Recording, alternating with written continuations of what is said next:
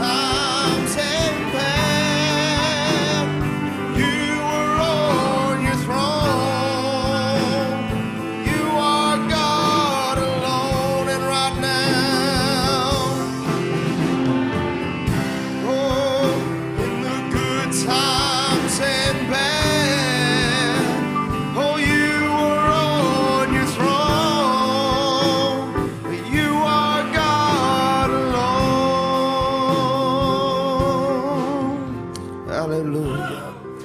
don't you give him a hand clap of praise this evening? Hallelujah. Hallelujah. Hallelujah. Aren't you thankful that you're not alone? But He's God alone. Hallelujah. What a faithful, faithful Father that we have. Amen. Amen. And it's certainly, certainly good to know that in good times He's God. But in bad times, He's God. And it seems like we constantly are going through things and trials of this life. But He is always so faithful to be there for us in our deepest of trials and our and our deepest of moments. He is such a wonderful God, and He is mighty to be praised. And uh, just another note uh, before we go forward this evening, I want to be remembering uh, Brother Joe Green's church, um, Brother Dean Simpson, uh, Brother Joe's brother-in-law, Sister Mary um, Simpson. Brother Dean passed away this past week, um, and they'll be having a funeral this um, tomorrow, and uh, it's very quite quite of a sudden to them, and so we just want to be remembering him. Sister Mary was, uh, you'll remember her. She was the one that played the played the organ or the piano for Brother Joe there, and Brother Dean was one of the most quietest men that I knew, but he was one of the most greatest men. He had such a godly character about him, and he carried himself with with great dignity, and was just a prince on earth. And I know he'll be greatly missed, and you know God's got a plan for our lives, and also remembering the, the Collins family and Brother Ray Erickson's church there at True Word and the tragedy that happened. And, you know, there, we know that the Bible tells us that all things work together for the good to them that love God. And not all things may be good, but all things are working for our good. And He's in control of all things, and we just put Him high above every thought, above all of our ways. And we know that his ways are perfect. So we just want to trust his trust his promise and his plan. And we know that he'll be with us even in us to the end of the world. Isn't that right? Amen. Amen. If you have your bibles this evening we'd like to look over uh, in in the book of exodus this evening. Exodus chapter 40 and verse 33 if you don't know where exodus is it's the second chapter in the bible right after Genesis.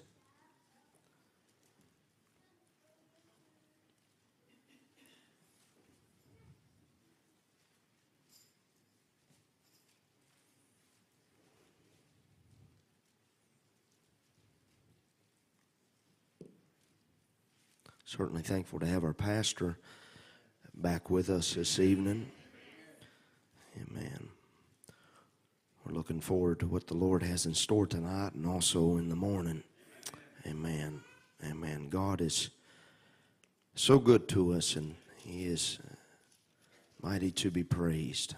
Trust you all had a wonderful week and Amen. I certainly loved having Brother Aaron Oglesby with us last weekend and just just did a tremendous job and uh, I'm certainly proud to call him my buddy. I didn't know who was dragging who there for a little bit in this in his little skit he was putting on there, but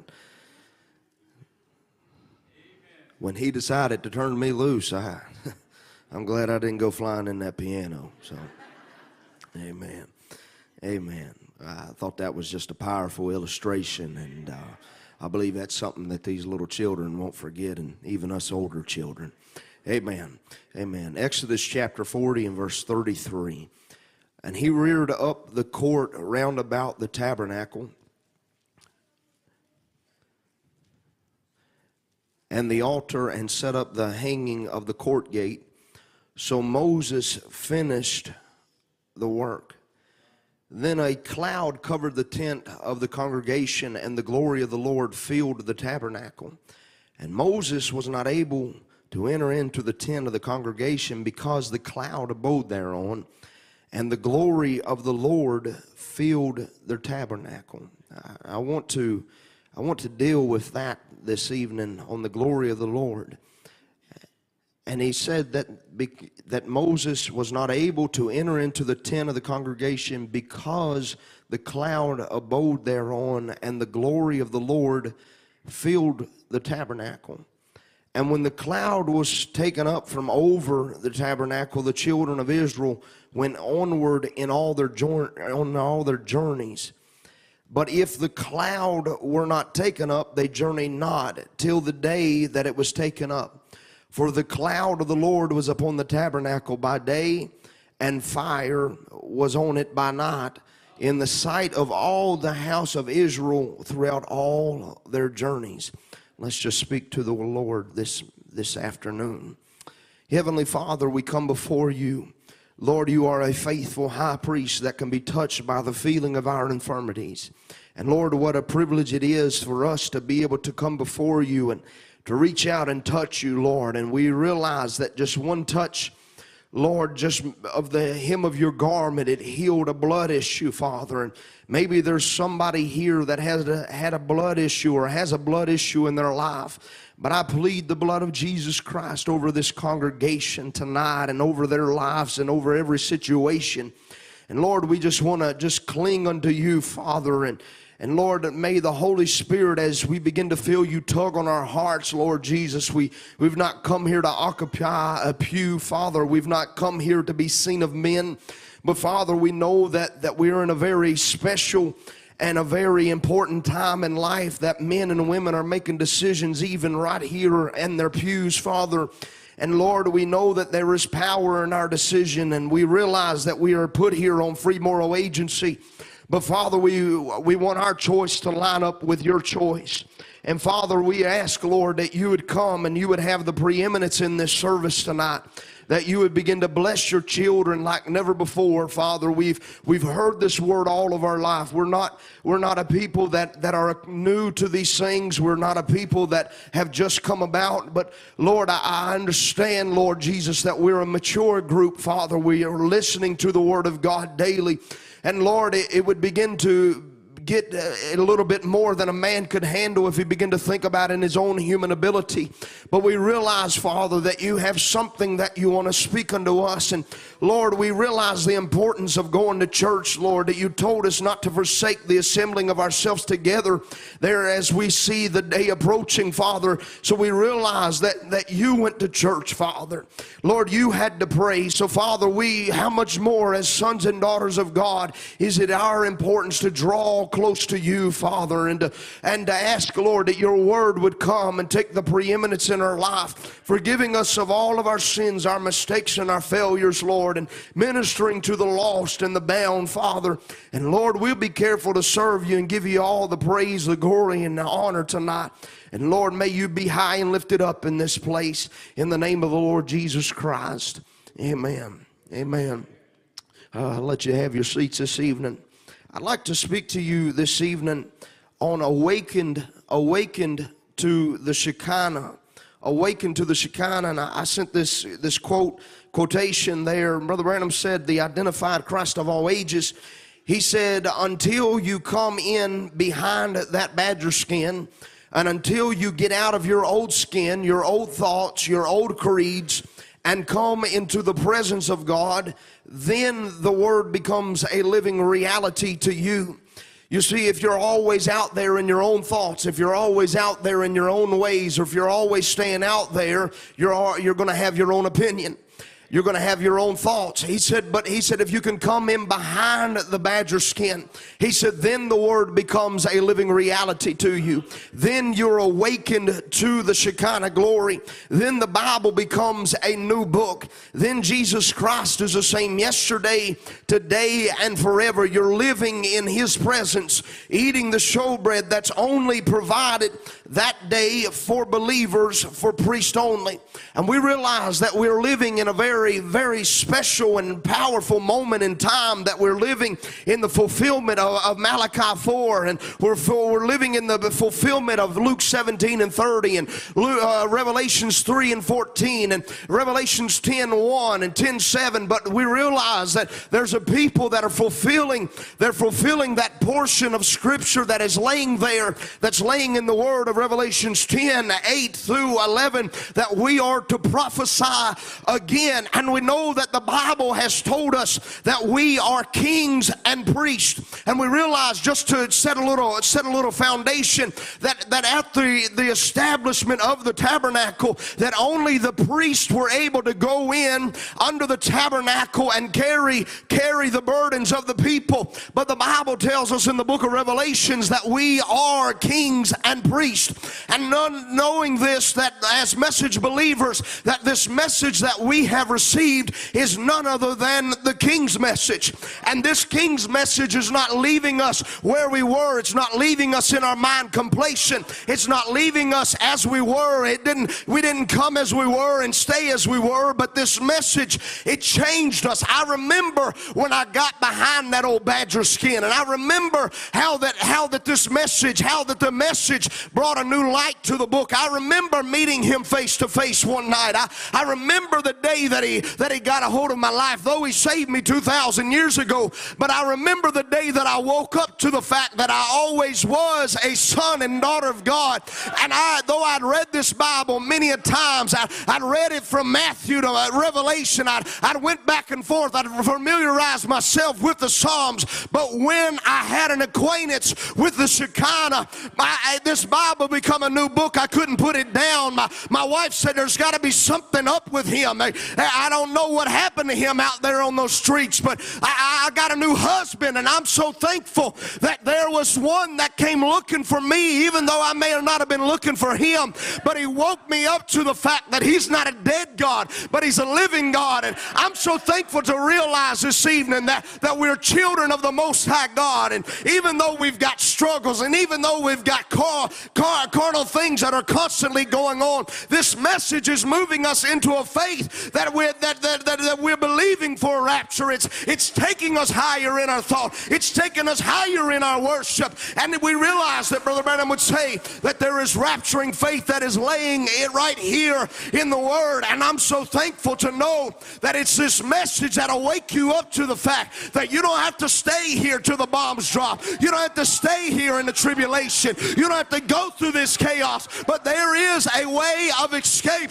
And we realize that we're living in a world where Satan's got an agenda. It's not just against the world, but it's an attack on the bride of Jesus Christ. And we realize that Satan is forcing his agenda. He's forcing his temps. He's, he's forcing his demons to try to influence the service and try to hinder and try to move you into your thoughts and move you out of this service in a way to take you out of this building and take you to your lawnmower or take you to your car problems or, or take you to your financial problems. But I believe that there's a force of the Holy Ghost here as well that'll make you leave your problems when you come in a door. I believe there's a force of the power of God that'll make you move right into rapturing faith to believe that all things are possible to them that believe.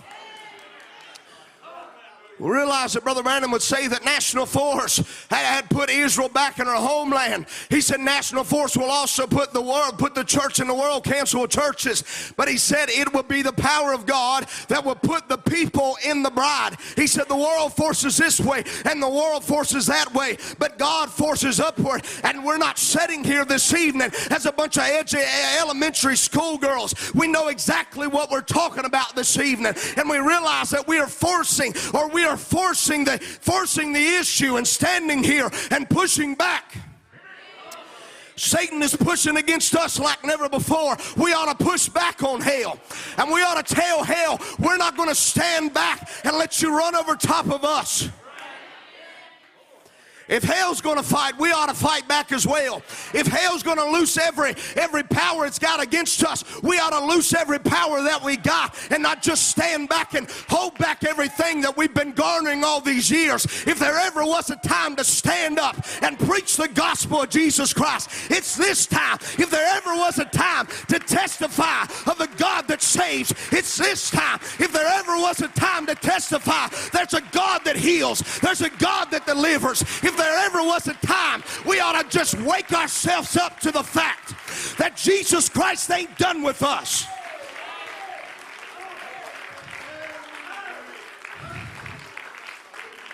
Hallelujah. You realize that Satan is trying to stop the very purpose of God. But do you realize to, to think about that, that Satan is trying to stop the very purpose of God? I believe that God's got a purpose to heal you. He's got a purpose to fill you. He's got a purpose to save you. And we realize that Satan has got a purpose to stop or try to defeat the very purpose of God. But if he could do that, he wouldn't be known as Satan, the prince of the power of the air. He would be known as Satan the Almighty. You see, he would be known as Satan Almighty, but he can't stand here as the Almighty God. He can't stand here as the omnipotent God because there's one that already has claimed that title tonight. His name ain't some weak name, it's the most powerful name that's ever been named on the face of the earth. You're not asleep to the fact to realize that you're serving a weak God. You have awoken to realize that you are serving the mighty God. He's you're serving El Shaddai. You're serving Jehovah Shammah. The Lord is there. You're not serving a weak God that's pushed back in a corner by Satan, the prince of the power of the air. You're serving El Shaddai, Elohim, Ruach Elohim, the God that created you, the God that sustained you. Want to tell you tonight, church, the God that you're serving is not asleep, but he's woke up and looking over you. I say, let God arise and let his enemies be scattered.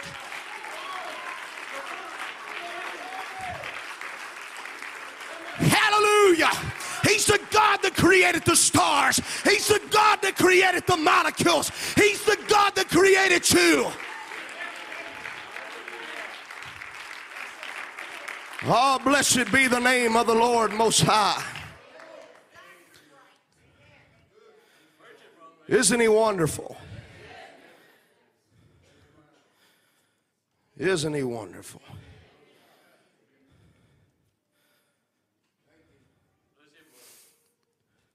Now, notice what, what David said in Psalms chapter 3. He said, I cried unto the Lord with my voice, and he heard me out of his holy hill. He said, I laid me down and slept, and I awake, for the Lord has sustained me. For I will not be afraid of ten thousands of people that have set themselves against me round about. And to think that David was in a spot, many like you're in a spot tonight. That David was in a spot when every, it seemed like every gun was turned on him where it seemed like every every every enemy was against him but david said i laid me down and i slept and i slept and i awakened Notice when he got up, he was just as safe and secure as he was when he went to bed. He had not been suddenly attacked by his foes. He had not been crushed by his own anguish in his spirit. He had been he had he had he had woke up to the same enjoyments of life that he went to sleep with. And I'll say this man is not the maker of our destiny, man is not the maker of your destiny. So even Satan himself cannot be the crusher of our destiny. He knows where you're at, God knows what you're going through. So Satan cannot checkmate God and try to say that this is your last move.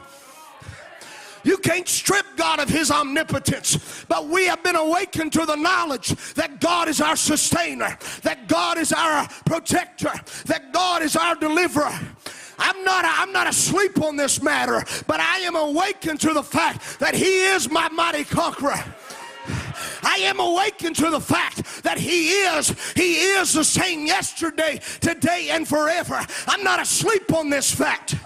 I realize he's the mighty angel. So every devil in hell is not going to be able to lull me back to sleep with some man made idea. Let me say this to you. Brother Branham said that the mighty conqueror is here. He said, and when he's here, doomed devils are on the run. I'll say this to the church of the living God Almighty God is here, and doomed devils are still on the run, and there will be running.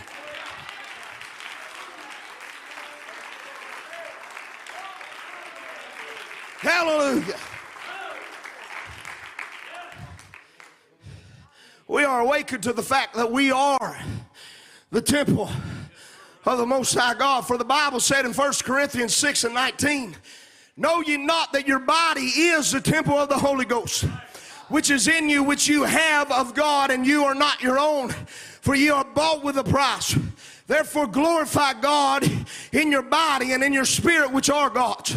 Colossians 1 and 26, even the mystery which had been hid from ages and from generations, but now was made manifest to his saints, to whom God would make known what is the riches of the glory of this mystery amongst the Gentiles, which is Christ in you, the hope of glory.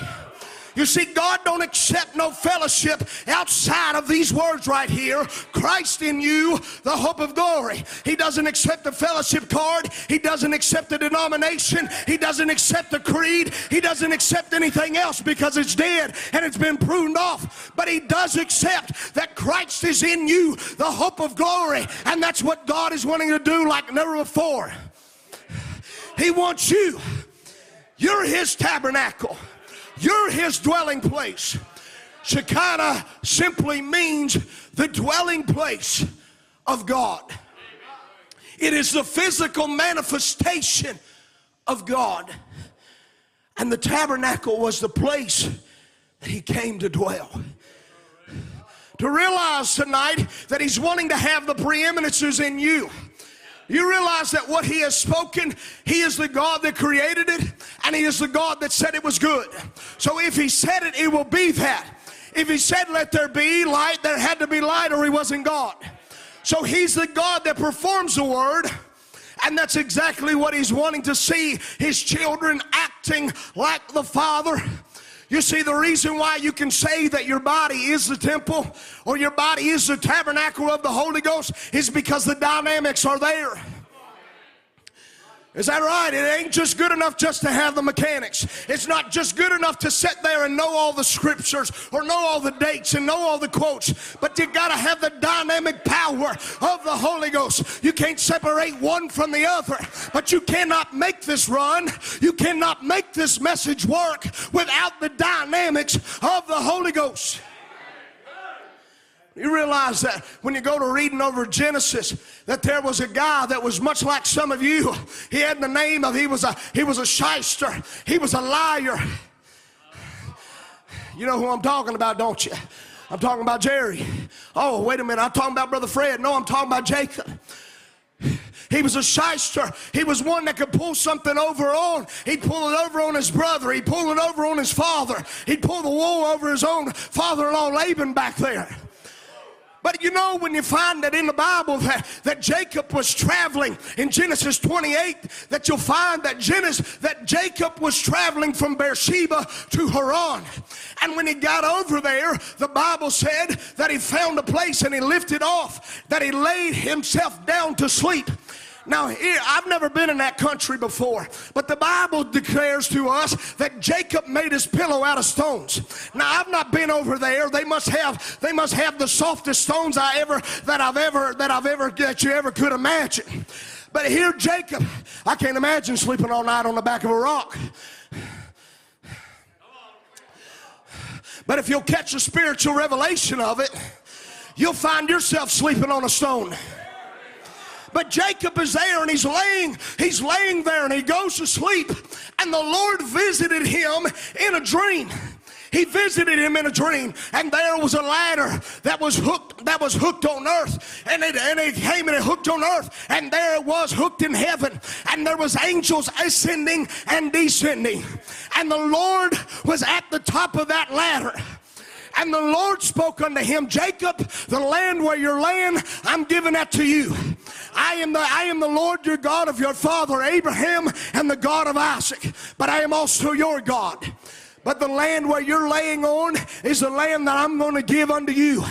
And when Jacob woke up, Go and read it. When Jacob woke up, he realized that the, the Bible said that he woke up out of his sleep and said, Surely the Lord is in this place. And I knew it not. I'm afraid that too many times people are just like Jacob and they're asleep on the fact that he is still here. They have missed a recognizing of the day and the message that they're living in.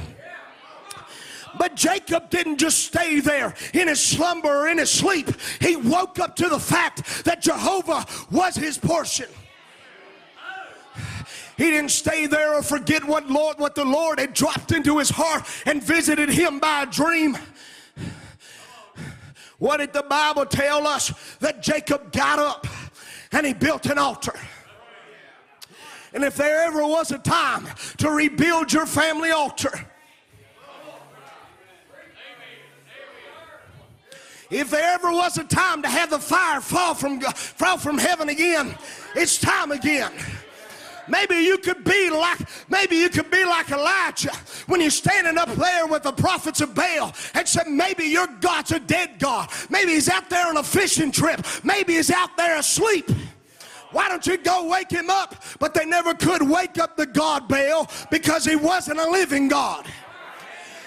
But Elijah said, Go ahead and put, put water all over this fire, put water all over this sacrifice. And let the God that answers by fire, let him be God. What did Elijah do? He was rebuilding the altar. Oh, if the fire's gone off your altar, you can't enter, entertain some strange fire and entertain some cold form of religion. It'll never get you nowhere. It won't get you in a body change. It won't get you in a rapture. But if you can get the fire that was on the altar, it won't go out.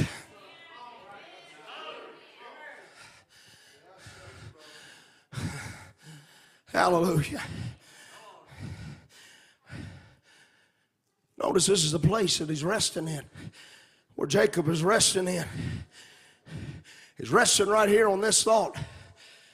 And the place that you're laying in, Jacob, this is your land.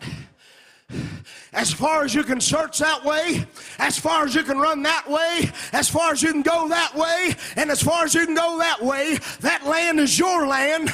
It's not just your land, but it's your offspring after you. You see, what is God saying to you, church, where you're resting at in this message of the hour is your inheritance. For the Bible said in Isaiah 28 that with a, that with a stammering tongue and another tongue will I come, and this will be the refreshing of the Lord those that are weary can rest right here that the Holy Ghost is your only place of heaven, a place of rest. Oh, it's time that you wake up and realize that God is here. What did he do? He woke up and he built an altar and he said, This is the house of God and this is the gate of heaven. What was he saying? This is the house of God's bread. If you're ever going to get fed, you got to go to Bethel. That's why the prophet would preach a powerful message on why little Bethlehem. Why did the God of heaven come to a little bitty town that was so insignificant? Why did he come to this little town? Because he was the bread of heaven. Man shall not live by bread alone, but by every word that proceedeth out of the mouth of God. And any man that taketh away or added to him shall be receiving of the plagues that are laid here in the book. You cannot have overcoming power and take away from the bread of life. You'll never feed your soul on the on the, on this message. You'll never feed your soul trying to feed your fight, trying to feed your flesh.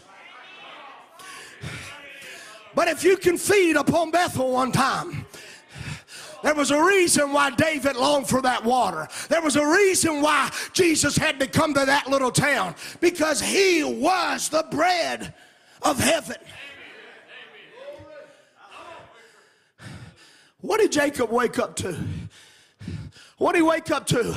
The fact that Jehovah was his portion and that God was for him and for his seed that even though that even though Jacob was hated and even though Jacob was scorned by his family but because Jacob loved the birthright God was saying I got a place for you.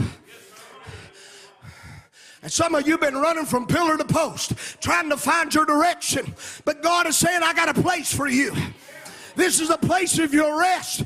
It ain't in some man's ideas, it ain't in some man's creeds, but it is in the very Word of God. Notice when, when Moses was given the instructions on the tabernacle in the wilderness, you see, the tabernacle it served as a place of worship for Israel. After God gave Moses on Mount Sinai the commandments, an ordinance, he gave Moses instructions to construct the tabernacle, that this would be the place where God's presence would come. As I said, the Shekinah, the Shekinah is the visible manifestation of the presence of God. And that's what I'm, I'm driving at tonight is that, that we are awakened to the fact that His physical presence is here. That's who you're feeding on. That's the one that comes time after time and feeds your soul and ministers unto you. And many, many carnal people look around and think, well, that was just a man or that was just his doing. But you'll wake up to the fact if God ever gets a hold of you, this is the Lord's doing. This is the Lord's doing. But notice, on the outside, on the outside of the tabernacle, well, it was surrounded by a white curtain that was known as the outer courts. And out there in the outer courts was a brazen altar, was the brazen laver where the priests would wash and kill the sacrifice. The tent itself was covered by, by four separate coverings with, with linen and then pure white goat's hair, ram's skin that was dyed red. But the very top layer that Jehovah would look on as he would come and condescend upon the tabernacle was that of badger skin, which is the meanest animal, which is one of the fiercest animals that there is. Notice that in that tent there was two rooms. There was the outer eastern court, which was known as the holy place. And in the holy place, there was furniture of the altar of incense. There was a seven golden candlesticks.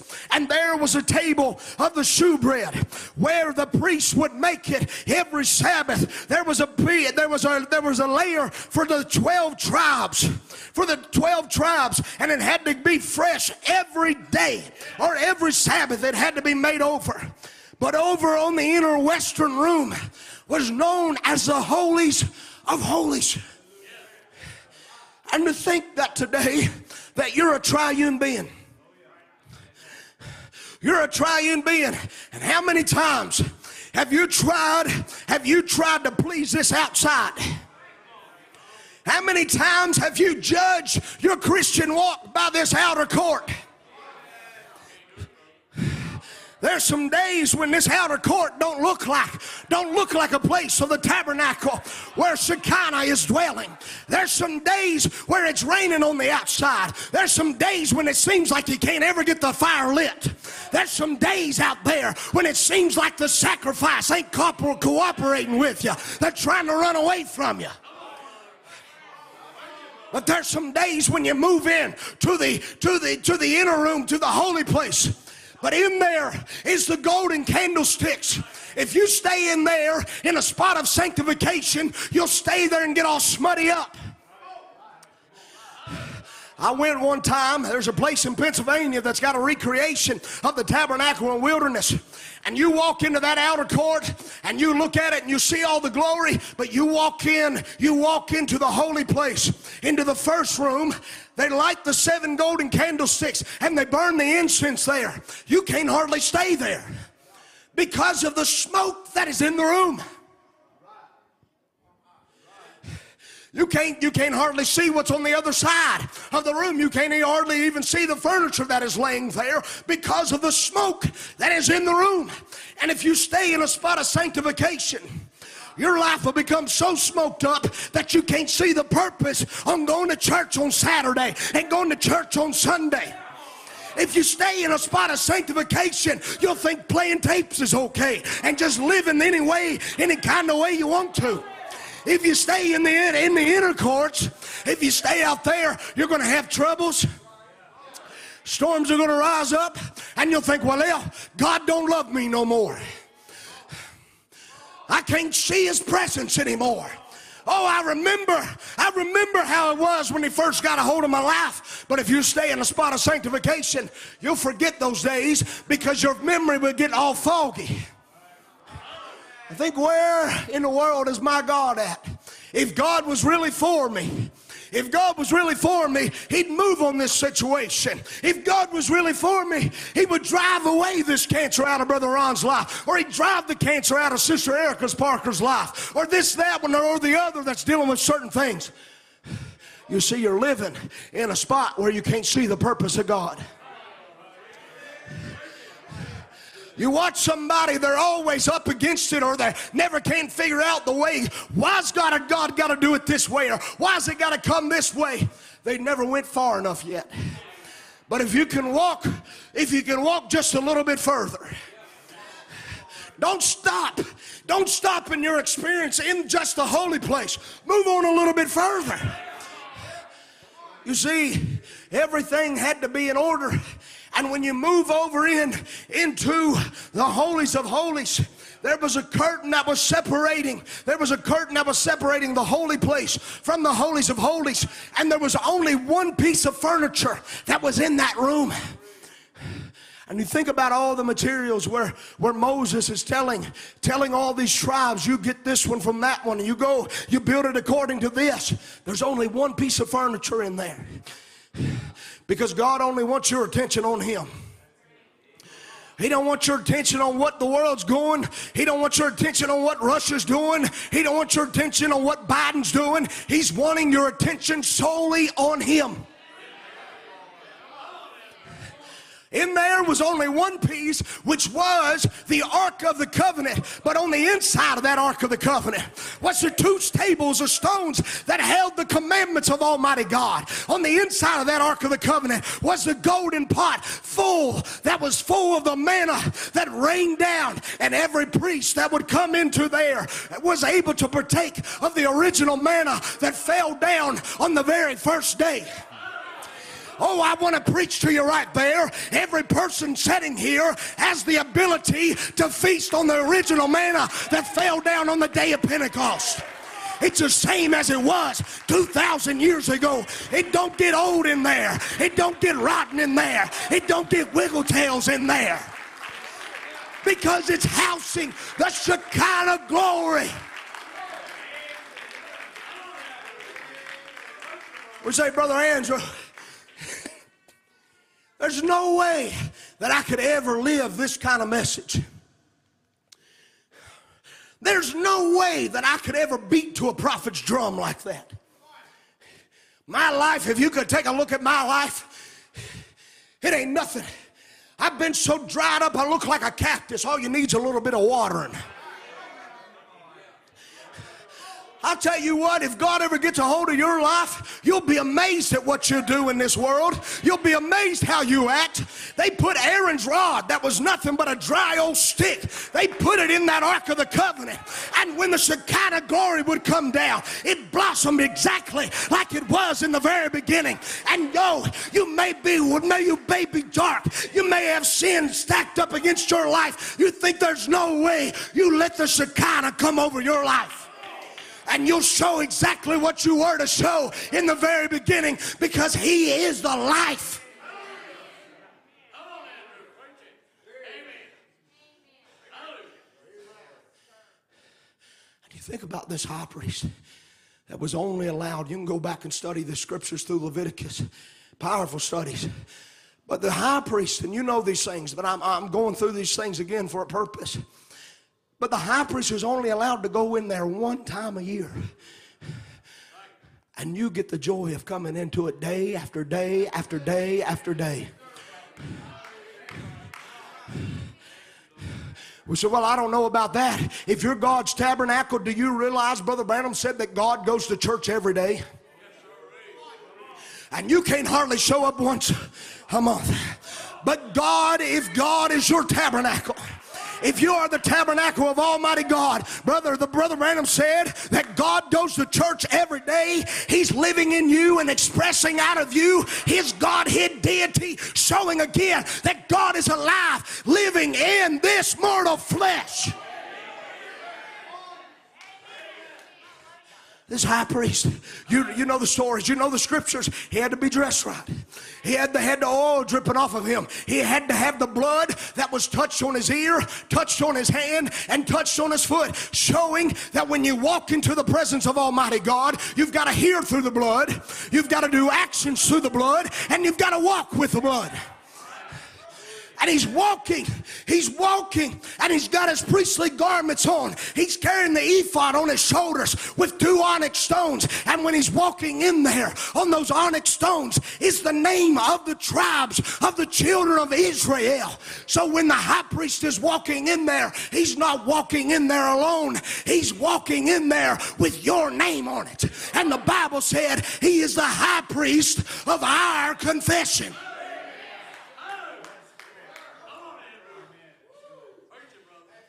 He's walking in.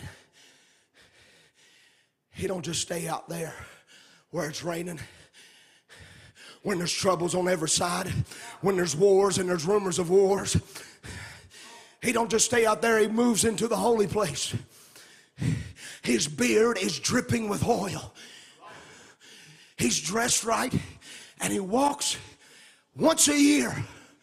Once a year walks into this place. And on the bottom of his priestly garments, there's pomegranates and there's bells that are ringing out, Holy, holy, holy is the Lord. I think if a bell and a pomegranate could do it.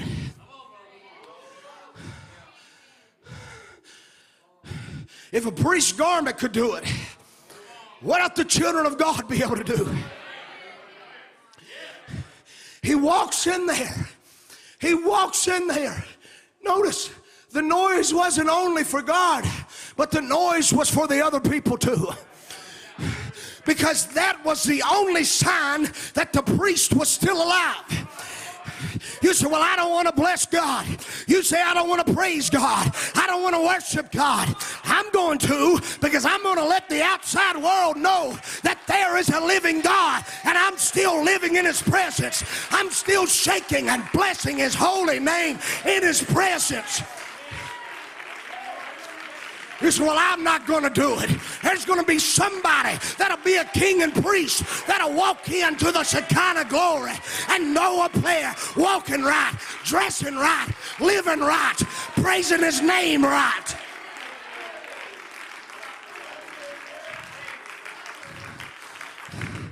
If you study his message out, you'll find that Brother Branham said, he says in a way that that room was a soundproof room.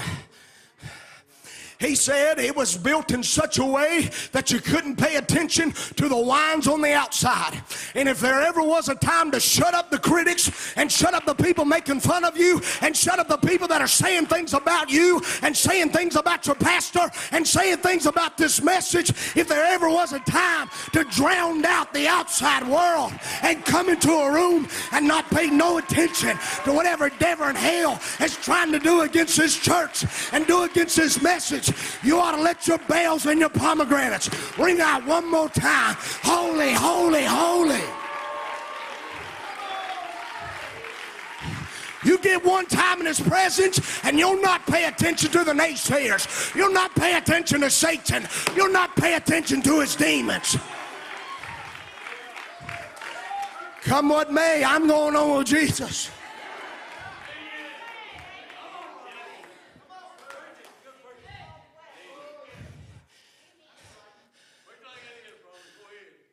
That little tent is where God tabernacled. That little place. Could you imagine as an onlooker coming over the hill, looking over and saying, What's that going on down there? I'm going to tell you what, it takes a big place to put two million people at. But could you imagine Brother Tyler coming over and looking over that hill And somebody saying, What in the world is going on? What's, what's, why are those people camping out? This ain't no time for camping. This is a time to be moving. And somebody said, Well, you don't know what they're doing. You see, that tent there, there, you're not going to believe this. But there's a prophet that got instructions on how to build this body.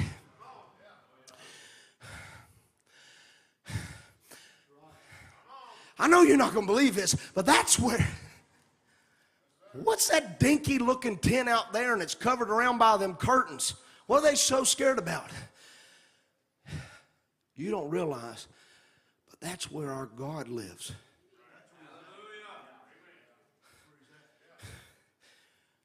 You gotta be kidding me. That's where your God lives at? We carry our God around. Oh, brother, we don't have to carry our God, He carries us. He ain't an idol and He ain't an image, but He's made us an image. And He wants your tent. And you think, what in the world's God doing inside of that little girl? That's where God's living at. And the rest of the world said, Why is she acting like that? The Shekinah came down. And the Shekinah began to bless. And the Shekinah began to pour out. She couldn't contain herself. You mean to tell me that's where your God lives at? Absolutely. You mean to tell me that He lives under the fifth rib of your heart? That He wants to dwell there? Absolutely. But you don't know Him like I know Him. You don't know him like I know him. Let me tell you, the first thing that God seen when he came down was nothing but an old badger skin. Some of the meanest people I ever knew in my life sitting in this message. But they ain't known as an old badger no more. I'm going to tell you right now, you don't want to mess with us the way we are, but you definitely didn't want to mess with us when we had that old stinking nature on us.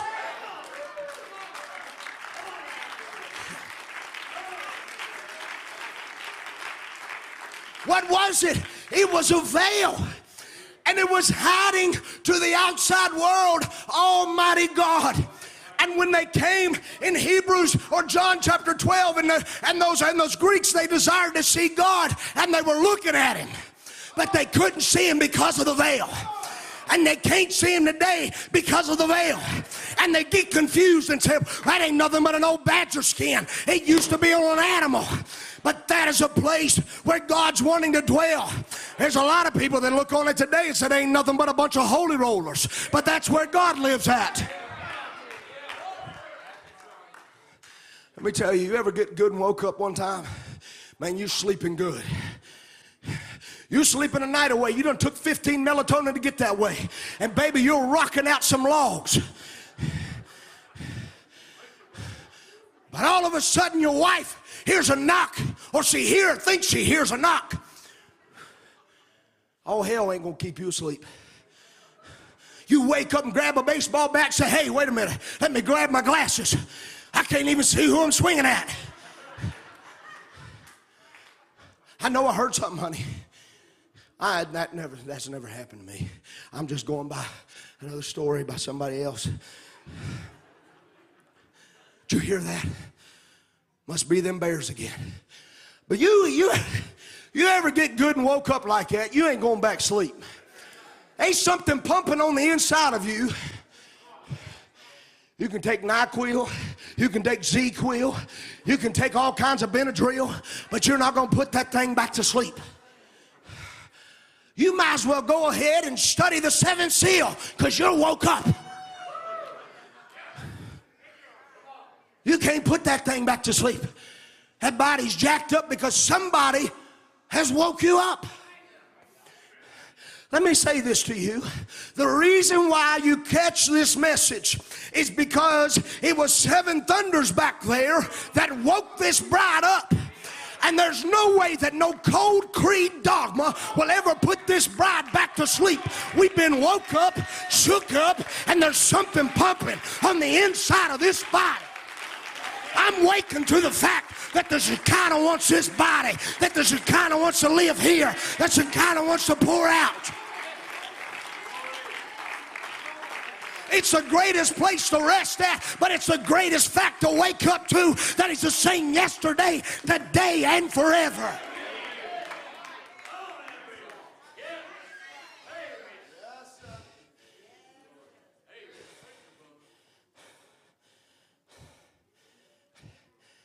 Was a type. The tabernacle was a type of Christ coming to dwell in you. You said, well, there's no way I can live this. But I want to tell you, He's your waymaker. Because the Bible said in Hebrews 9 11, but Christ being come a high priest of good things to come, by a greater and more perfect tabernacle, not made with hands, that is to say, not of this building, neither by the blood of goats and of calves, but by his own blood he entered in once into the holy place, having obtained eternal redemption for us.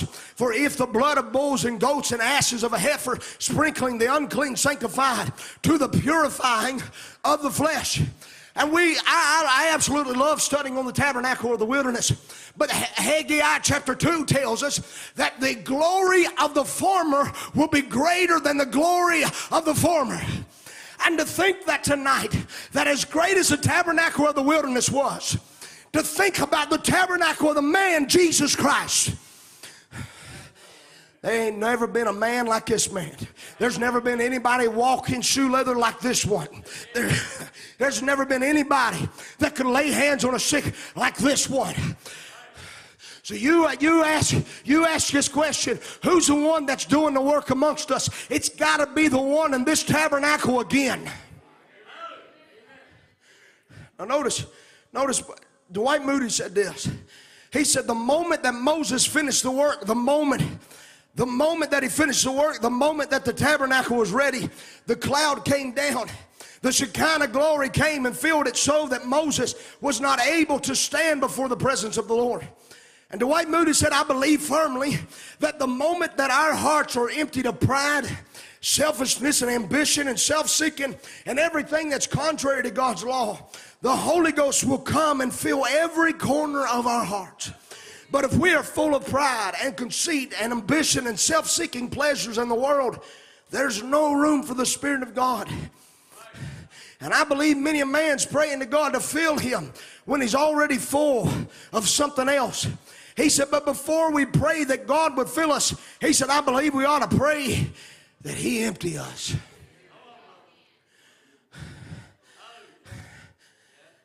I believe that C.S. Lewis said, God can't fill you if you're full of yourself. But this is the human flesh that deities want to dwell in again. To think this is the tabernacle where God wants to dwell. He wants your tent. He wants your 16 elements. He wants your heart. He don't need your money. He don't need your stinking attitude. He don't need your abilities. He just wants your heart. Samson gave everything away. He gave his power to God. He gave his strength to God. But he gave Delilah his heart.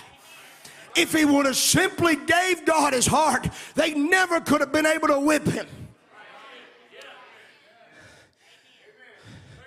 And if they sisters, if you sisters ever allow the enemy come to take your Nazarite vow away from you,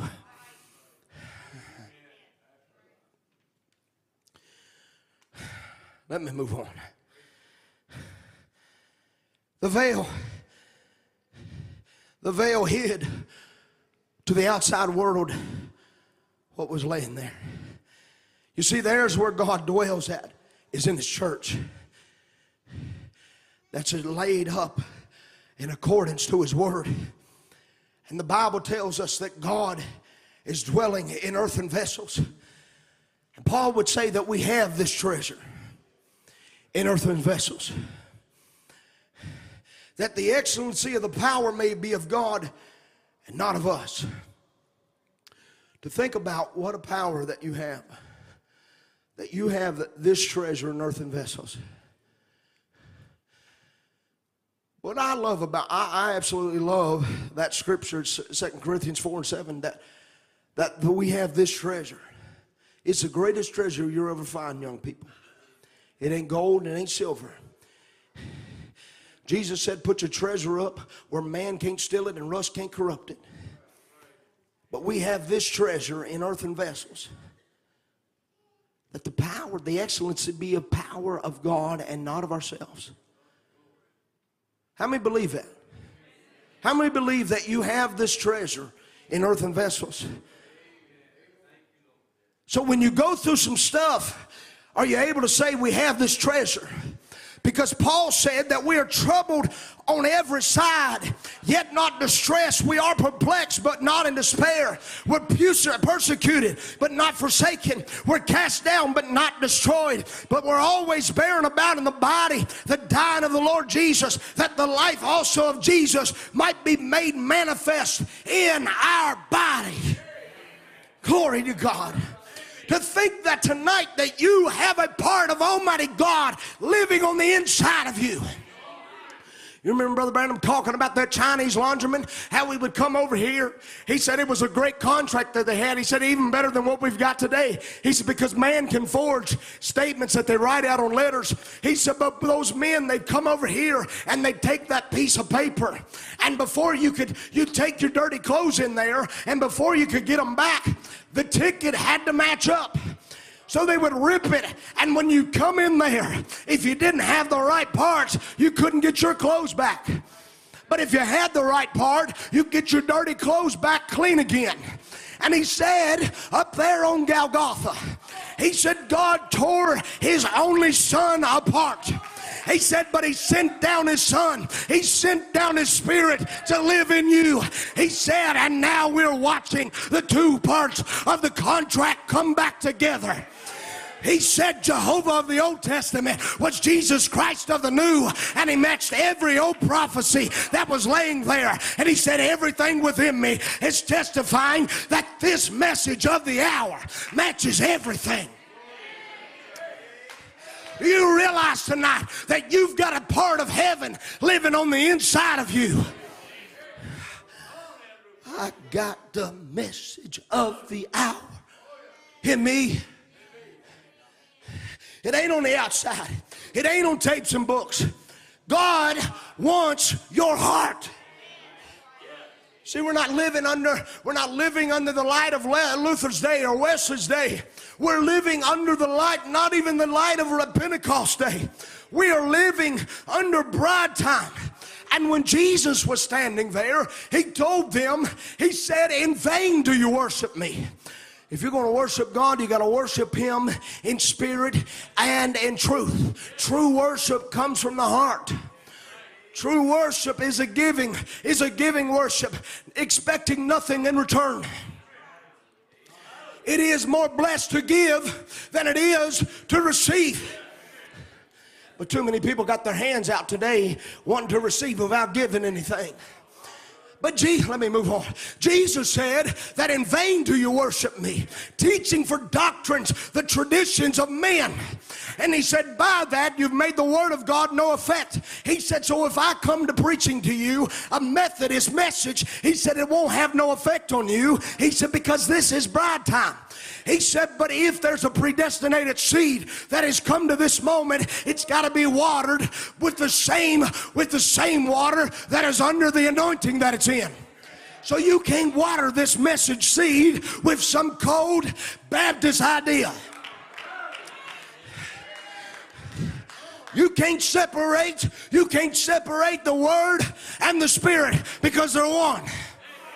And neither can you separate us from the message because we are a part of the message.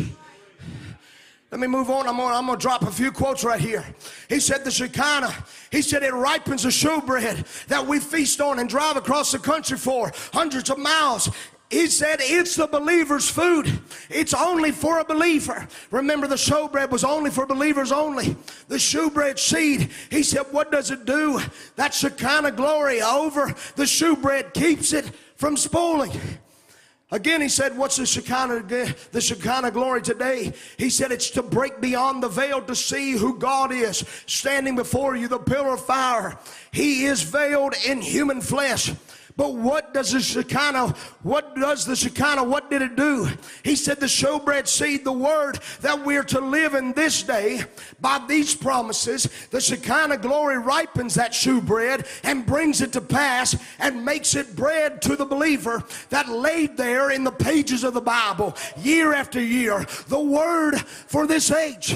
So if he said it, I believe it. So if he said it, it's got to come to pass. He said he would come, and his promises is equal to his presence. Again, he said, But what does it do in this last day? What is it to reveal, to bring forth what Malachi 4 to do? It's to turn back the people from the stump from that stumbling block to break down the traditions and reveal the bread with the Shekinah glory. Watch it ripen and produce just exactly what it said it would do. The showbread of this age. So you can take this message and you can stick it out on your own island. But without the Shekinah, it'll never work.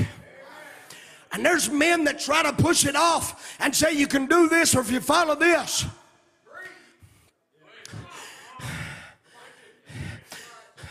Well, I'm just going to stay home. I'm just going to do it this way or I'm going to do it that way. It'll never produce John 14 and 12. But if you fall in line with the shewbread of this day, and it's only for believers, you'll never be able to eat on the unfailing body of the word if you're an unbeliever. But if you're in line with the word, that shewbread and the Shekinah glory meeting up together will produce the same works that Jesus did. It'll produce the same faith that Jesus had. It'll produce the same works because you are a believer. And you may not be able to figure out how in the world I can do that. How in the world I can lay hands on a sick. How in the world can Brother Joe Shifley get better. How in the world can this one overcome this one. And how can this one overcome this sickness. But the Shekinah coming behind the message will make it work out exactly what he said there. You see, you're not alone, but you're walking into an atmosphere where the presence of the Lord is. You're not the Shekinah cannot be separated. The dynamics will not come to a tabernacle that's not feeding on the mechanics. Notice, he said, you get the people in the right kind of atmosphere, and all kinds of things will happen. You see, if you're out there in the outer courts, nothing's going to happen for you. If you're out there in sanctification, it may you may get a glimpse of it. The curtain may open just a little bit, but you've not went on far enough. He said, but it takes the atmosphere. It takes the atmosphere of the people to create uh, the miracles. I got one quote that I, I, I got to drop to you, and then I'm gonna then I'm gonna I'm gonna close out. Grab your purse. You ain't got to grab your jacket. It's hot outside. But I know you're getting ready. Resurrection power just went through the body. He's a closing. I'm going to preach that one of these days. I'm a closing.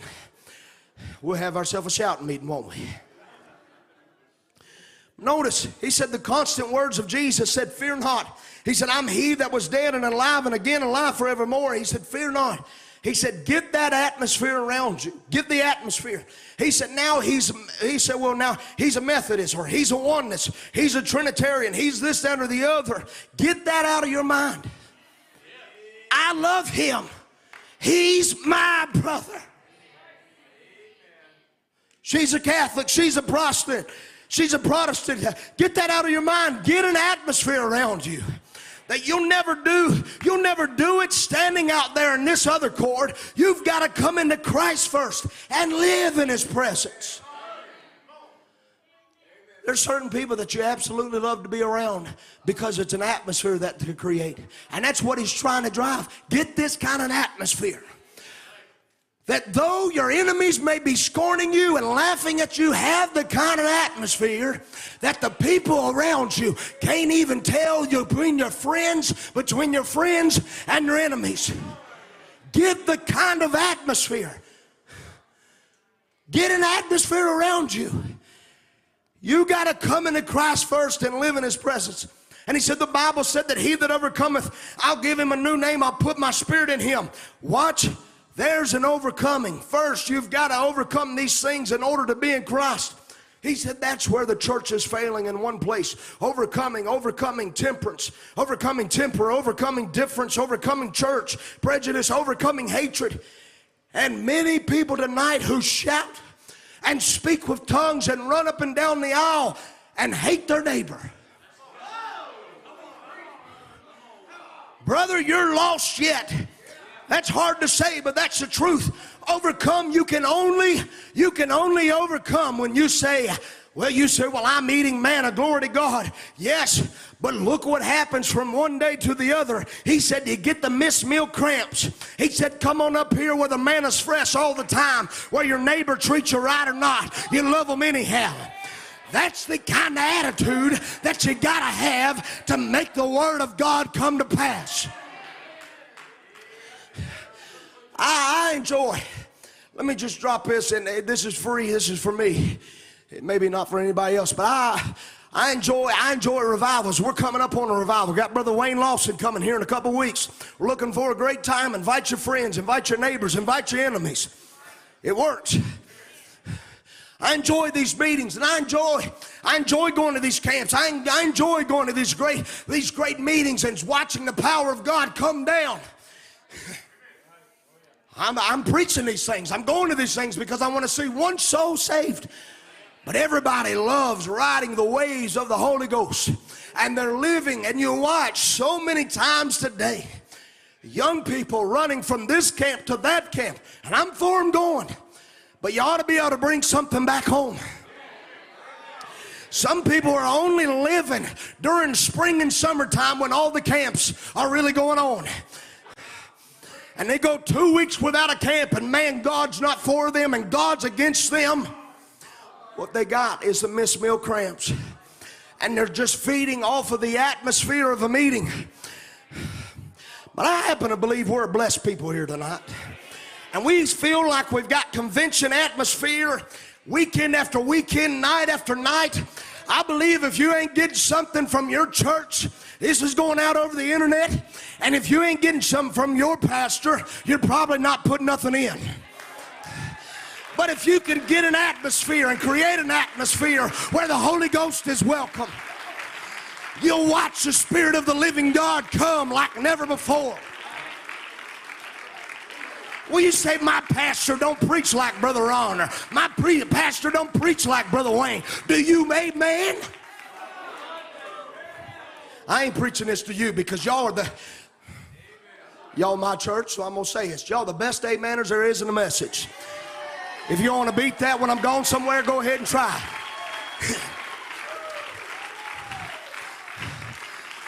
But you say, well, my pastor don't preach like that, or my, my church don't teach like that, or preach like that. Why don't you start worshiping? And why don't you start praising God like you're at a convention every weekend, every service? And you'll watch an atmosphere created where the miraculous can take place. I tell you, when you create an atmosphere like this that you feel right now, this is the kind of atmosphere that eagles are born in.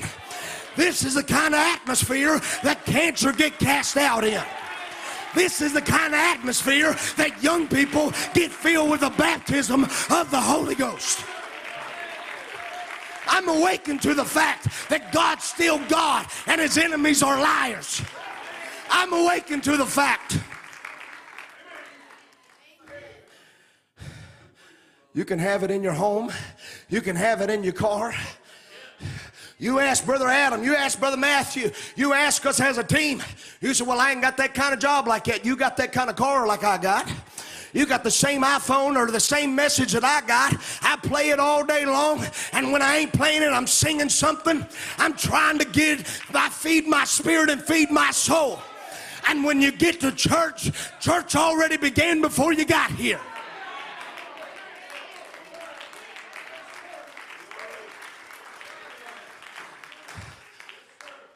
Bible said in Jeremiah 29 13, I'm closing. Musicians ain't coming yet because I ain't done, but I'm close. But he said, when you search for me with all your heart, you'll find me. And the Bible said, when, when you start looking at Solomon's lover, and she said in Song of Solomon, chapter 3, she said that I searched for him. She said, I laid there in my bed and I searched for him. I searched for him, but I couldn't find him. Let me tell you something. You're never going to find the lover of your soul just laying in your bed. You're going to have to get up out of your sleep and get up out of your slumber. You're going to have to wake up to the fact. She said, But when I arose, I went through the city and I talked to the gatekeepers and said, Have you found my lover? Have you seen my lover? And when I was a little bit past them, she said, I found the one that my soul longed for. I'll tell you one thing, Church of the Living God, you'll never find him laying in your bed. You'll never find him sitting there in your self pity. You'll never find him in your sickness. You'll never find him laying there. When's God ever going to do something for me? You've heard a shout and you've got the oil, but it's time to wake up, you that sleep. When you wake up, you're going to find out he ain't a dead God. You're going to find that He's a living God. You're going to wake up to the fact that He's your sustainer, He's your protector, He's your miracle worker, He's your promise keeper. You're going to wake up to the fact. Ruth, yes, there's a spot when you got to wait, there's a spot when you got to rest. Lay your head right here, Ruth, and you rest right here on this. I'm going to do the work. Ruth, you can rest right here, but when you wake up, you're not going to be known as a Moabitess. You're not going to be known as a nobody, as somebody that was getting by barely. You're going to be known with the one that's a mighty man of wealth. He's not a God that's washed up or washed out. He's my God. He's the God of all my days. I don't know too much about the gods of the sports of this world. I don't know too much about the gods of Michael Jordan and Michael Jackson and Elvis Presley, but I do know, I do know about the God of heaven. I know this God, and this God is willing to heal you. This God's willing to forgive you.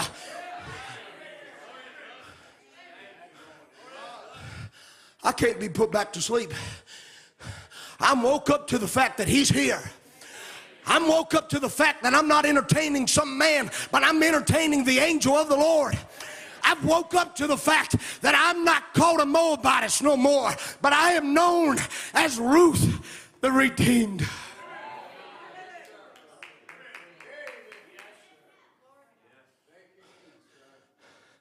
He thought you were worth going in front of all the public eye. He thought you were worth going in front of everybody. And the Bible said there was one that was closer of kin than that of Boaz. But he wouldn't mar his own inheritance. He said, if you, if you redeem Naomi, you got to take Ruth. And he wasn't willing to mar his testimony. But God was willing to step out into the public eye and kick his shoe off and make a public testimony that I am a mighty man of wealth. I am her redeemer. I am a closest of kin. I'm willing to do everything.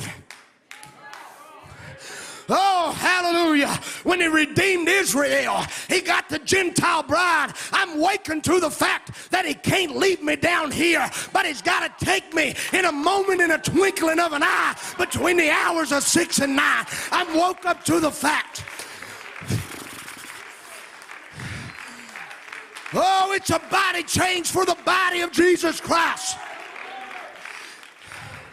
You can take me to the graveyard. You can lay this whole body down, but on resurrection morning, You might run your race just a little bit faster than me, but Homer Fraser, Homer Fraser will be there. Charlie Spencer will be there. Hallelujah. Christine Spencer will be there. Your loved ones will be there. And they're looking through the lattice of time saying, Run your race. You have woke up to a message that'll finish this Gentile dispensation. Run with everything within you. Run with the king's message.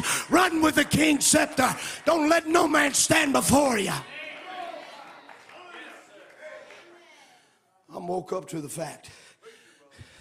I'm woke up to the fact that my praise here is just only a type of what is going to be there.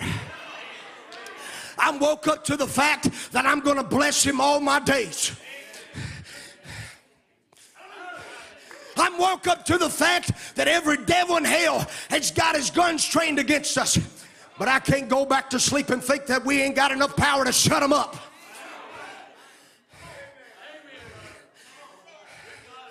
Let the musicians come. Ah, I got to quit preaching. You ain't going to put me back to sleep on this, Brother Davy. You can't tell me God don't heal no more. You can't tell me God don't save no more. You can't tell me God don't deliver no more. You can't tell me God don't heal cancer no more. You can't tell me God don't fix marital problems anymore. I'm woke up to the fact and I can't go back to sleep, Brother Matthew. I happen to believe if God met me up there on the streets of Canada, He can meet you in a church building. I can't go to sleep on this fact. Arise, thou that sleepest. God wants your tent.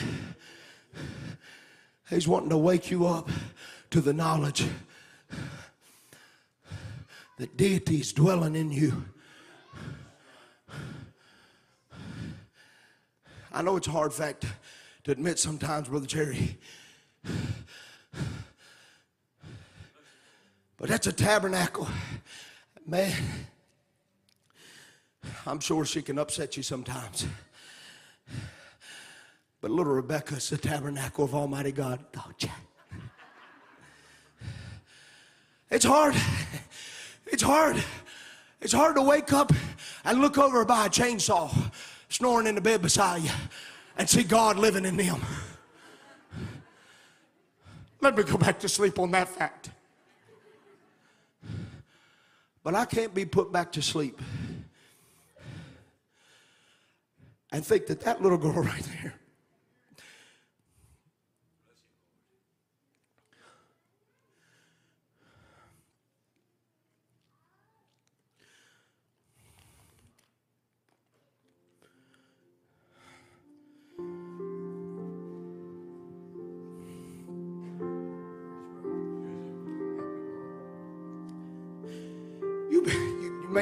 through some stuff. I want you to know this that if God is your, your everything, your loved ones can walk away from you, your friends can mock you, make fun of you. But if you ever get woke up, it doesn't matter what the critics say about you, it doesn't matter what your family says about you, it doesn't matter the storms that surround you. You'll never go back to sleep because you've been awoken to the fact that the Shekinah is living. I'm thankful to know that it ain't just in one man, but I'm thankful to know that God's got some tabernacles like Stephen and Chris Short that when I'm in trouble that I can ask my brothers to pray for me. That God's living in a person by the name of Jordan Martin that when I'm in trouble, I can, I can call on him and he'll go to prayer for me. I, I can't go back to sleep on the fact that God has still got some prayer warriors that's willing to press through the pain of laying on their knees all night long and calling out to God.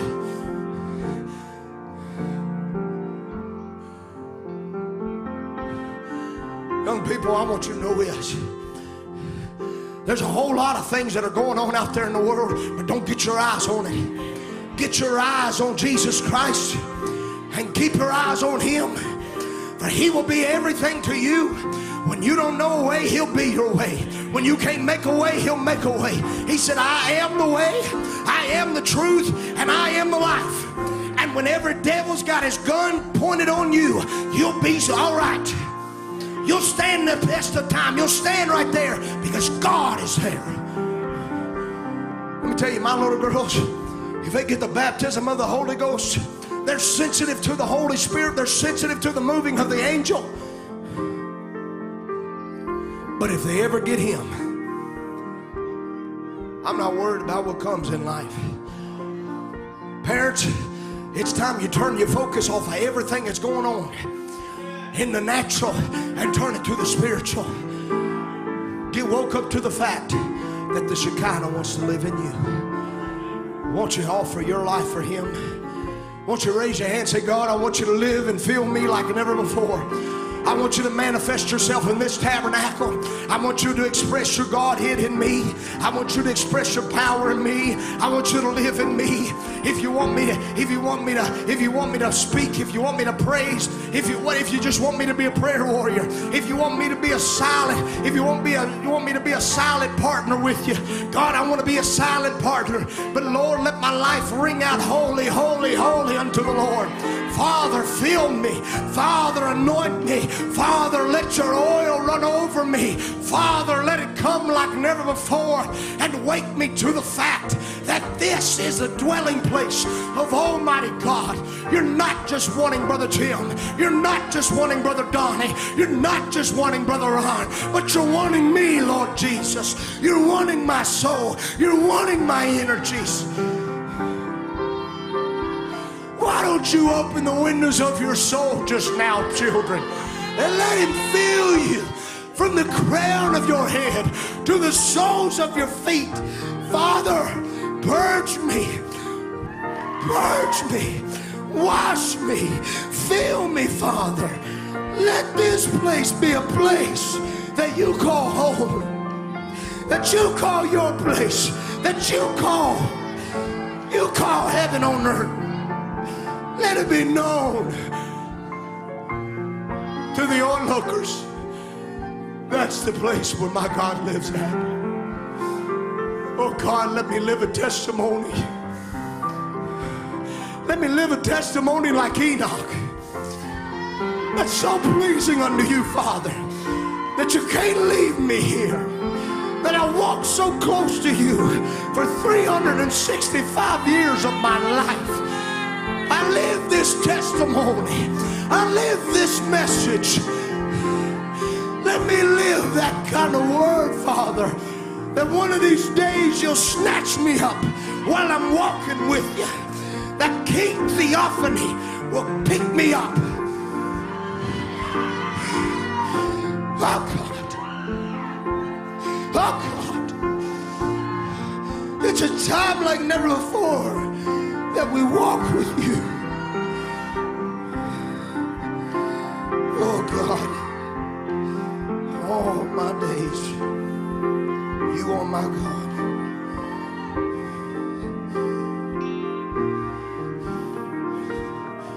Lord, we want to hear you say, we don't want to hear you say, Depart from me. I never knew you in the first place. We don't want to stand there and say, God, we did this in your name. We healed in your name. We preached in your name. We praised in your name. Oh, we don't want to hear you say, Depart from me. I never knew you. We want to hear those words. Well done. Well done. You live this message to the fullest. Well done. When the cousins were standing on the porch, and it was out of your hand. You had the material and you dressed yourself in the spoken word. Well done. Well done. Well done.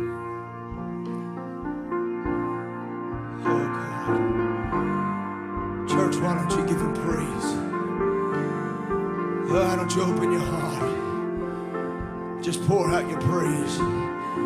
He inhabits the praises of his children.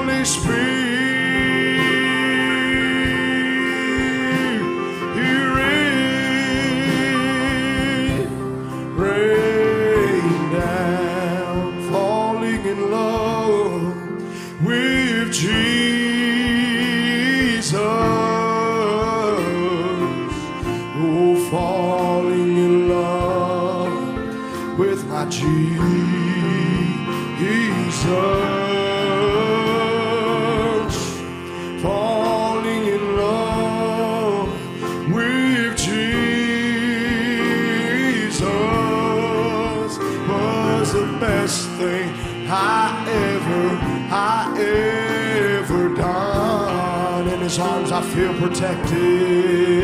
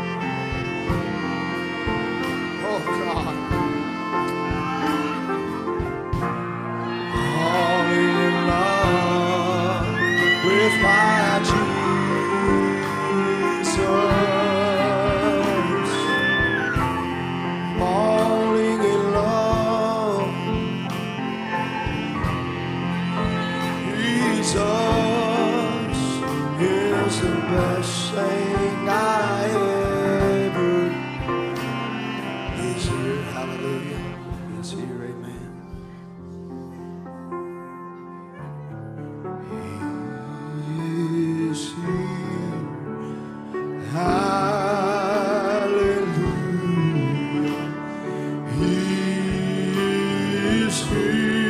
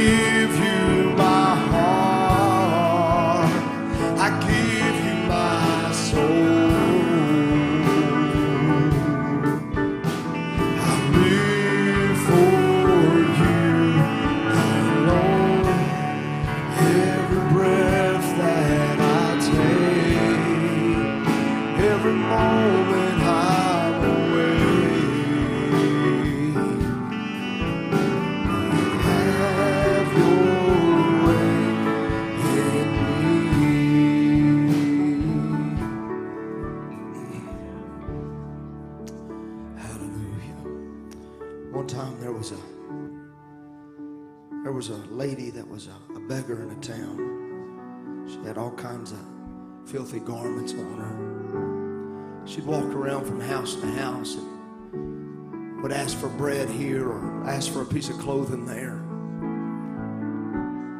And everybody would shut her out and they wouldn't give her anything.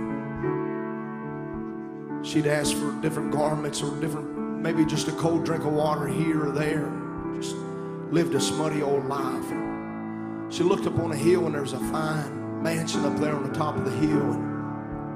And she said, I'm sure those are nice people up there. Surely they won't put me aside. She knocked on the door. She knocked on the door. And there was a man that opened the door and said, She said, "Would I'm just asking for a piece of food. I'm asking for maybe a cold drink of water, a new, a new, yeah, a new gown that I could wear. And the man said, Honey, I've been looking for you everywhere. Why are you dressed like that? It was a man's wife that was living that kind of life. And all she had to do was come and receive everything that was laying there in that mansion. Jesus said, Don't let your heart be troubled. You believe in God, believe also in me. For in my Father's house are many mansions. What you have is not your own problems. It's just being able to receive what He already give you. And if you're going to open up your thoughts to this right here, that He's give you every promise. He's already healed you. He's already give you the power to overcome. He's already give you sustaining life. If you could just say, Father, I'm gonna, if you're gonna open a door, I'm gonna come in. There ain't no need of you living that kind of life out there when you can come into the Father's house. Why don't you come in and receive him right now? Why don't you pray for these, these sisters that are here calling out to God? Why don't you lift your hands and say, Father, touch my brother, touch my sister, fill them with the Spirit of the living God.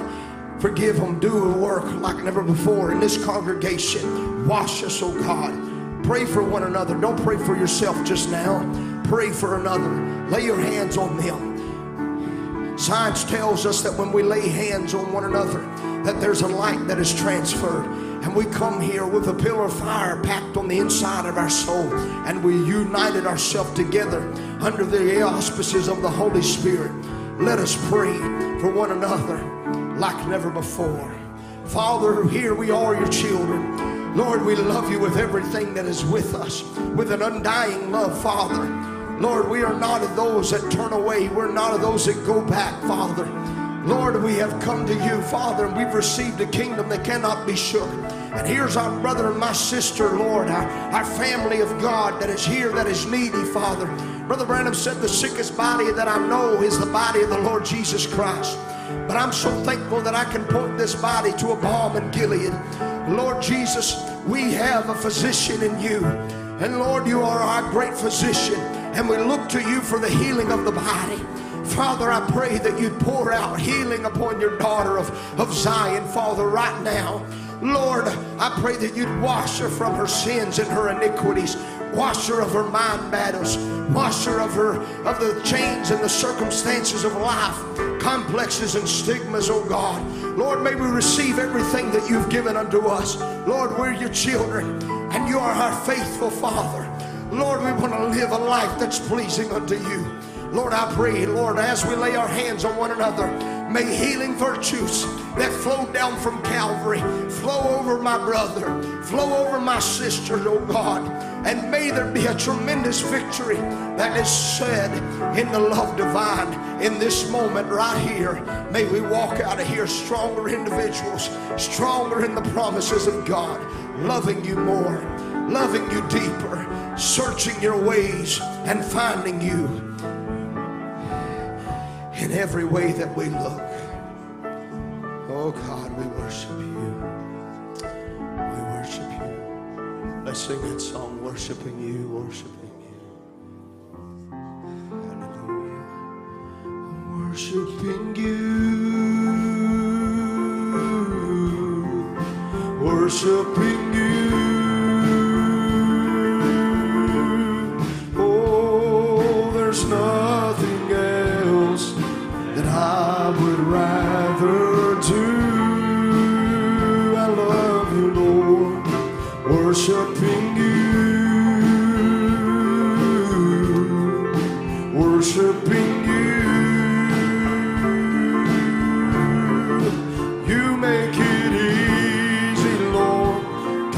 so in love with you. Oh, I long for those moments, just you and I. I get lost in your presence and lose track of time.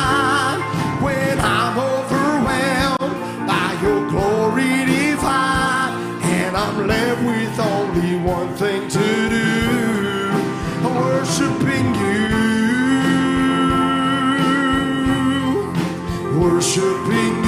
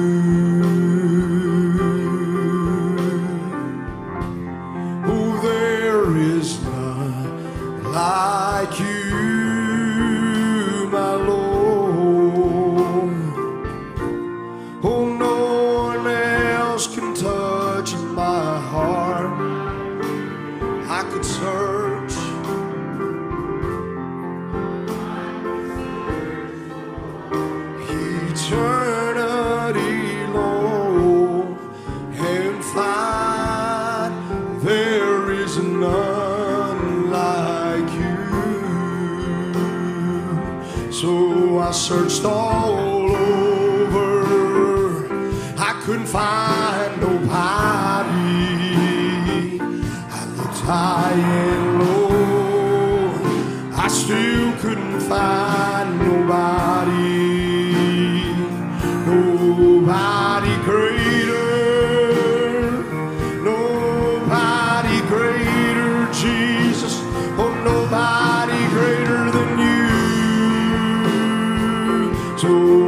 searched all over. I couldn't find nobody. I looked high and low. I still couldn't find nobody.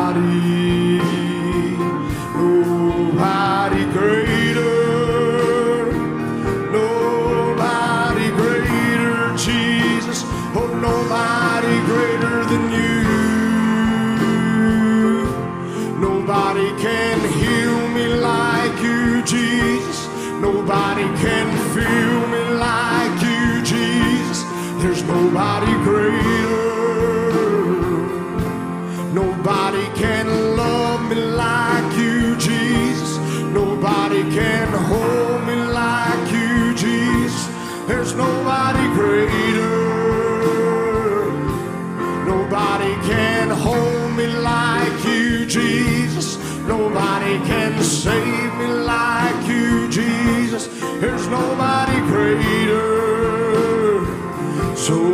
So I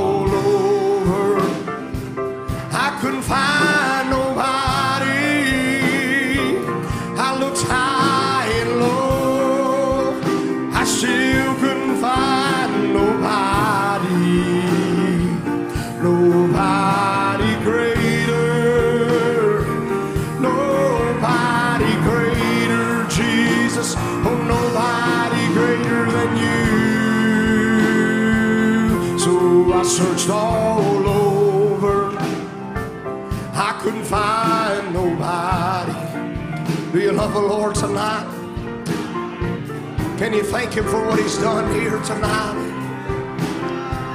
Oh, just offer Him one more praise right there where you are. Oh, nobody greater, Jesus. Oh, nobody greater than you. God bless you. You're dismissed in the presence of the Lord.